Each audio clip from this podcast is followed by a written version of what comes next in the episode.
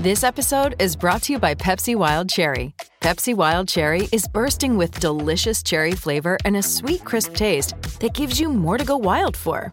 Getting wild may look different these days, but whether it's opting for a solo Friday binge watch or a big night out, everyone can indulge in their wild side with Pepsi Wild Cherry.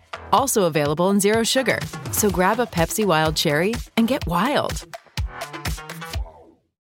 Life's busy. Take this deck.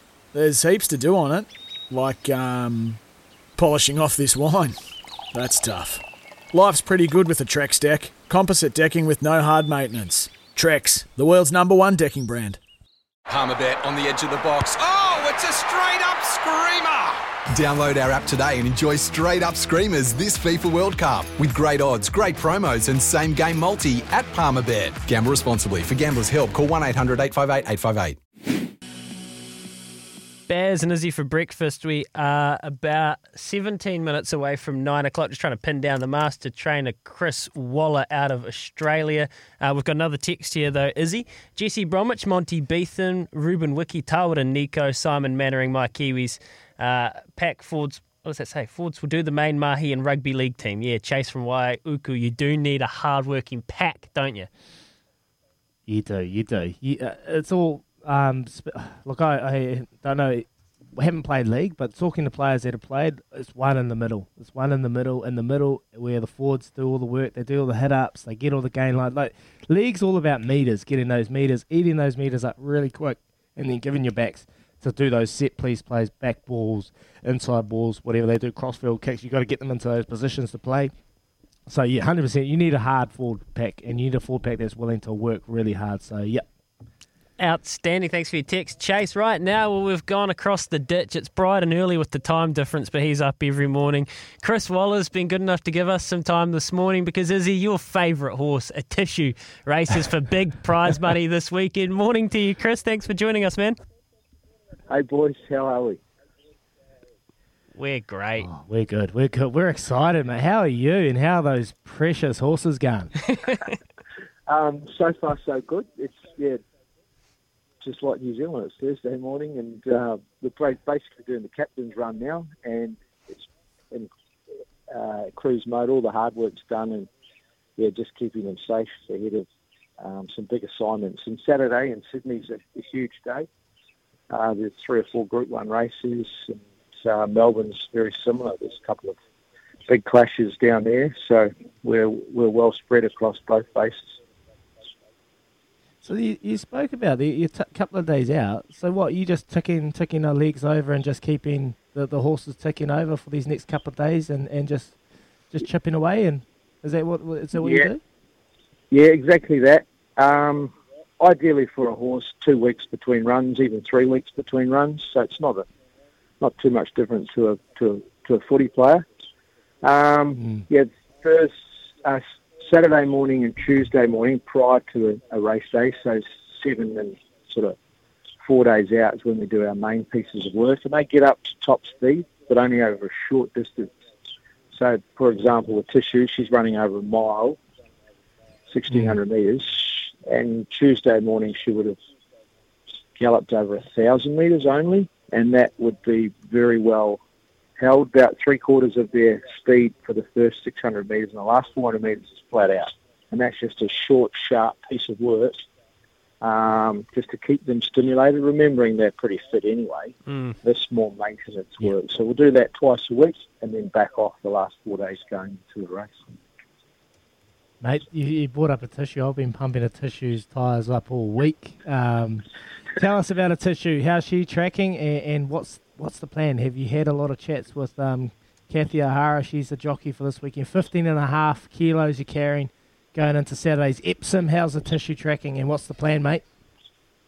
Well, she's tracking well. It's no no better way to go into a race with a win next to your name. So her confidence is up, and she's had a great prep here in Australia. And um, we've taken the gamble to bring her back in distance. Obviously, she's won over longer distances in New Zealand, but Epsom's a mile. But it's a handicap, mm. so she gets in really well at the weight. So hence the reason Kathy O'Hara rides. I haven't spoken yep. to Kathy yet, but they're no different to as I keep referring to, footy players, they'll be doing their own homework, and um, horses form patterns, and they'll be determined by what's around them and where they settle and things like that. But basically, you're just hoping for a trouble-free run. Having the horse in its comfort zone, it's no use going flat out for the first half of the race if you're not used to it. So just keep mm. everything similar. Try and treat it as another race, although it's a Group One and a feature race. You try and keep everything simple and not stress the horse, the jockey, or, or any any of your staff. So it's just business as normal, and and hopefully we can get the result on Saturday. Not the first Group One rodeo, is it, Chris? There's been a few throughout the years, so you're, you're, well versed. Would a bit of rain help? Do you think that would be um, a positive? And is there some in the forecast? I know you guys are all over the weather forecasts over there. Yeah, yeah. There's been a little bit of rainfall already, and I would say the track's into the soft range. And with the tissue, um, it won't really affect you too much. So that's an advantage because some horses it does. So automatically mm. you're eliminating some of the some of the chances in the race. So that's a good asset for a racehorse to have. And horses like Winx, um, they ran on all conditions, and it's good for the trainer or the coach when you don't have to worry about weather. I can tell you that. Yeah, absolutely. And, and look, another, another mare who loves a bit of sting out of the track is Verry Elleegant. So you've got her down to Victoria to give Frosty a feel, um, and yep. Incentivise a bit of a match race forming her. Well, maybe not, but it's just look, it's what it's being billed as because he just looks like he could be a bit of anything. Do you think he? Do you think he is a bit of a freak? And are you excited to see how he's going to stack up against your proven mare? Um, it's yeah, I am. It's it's great for racing. You need to have the the the, the stars clashing as you do in footy or any sport. So it is good. I do think he's a very good horse, Incentivise, and um,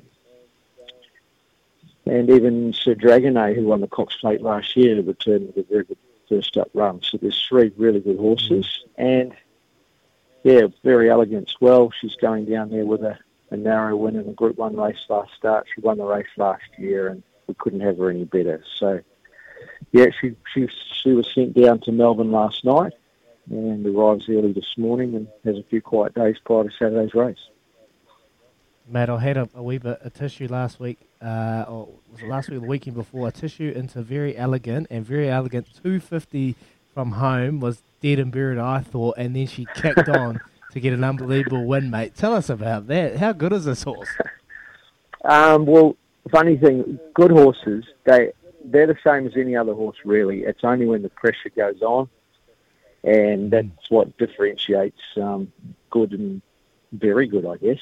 So, um, unfortunately, you often have to wait for that last hundred metres for that that class to to kick in, oh, and that's what it did ticker. last start.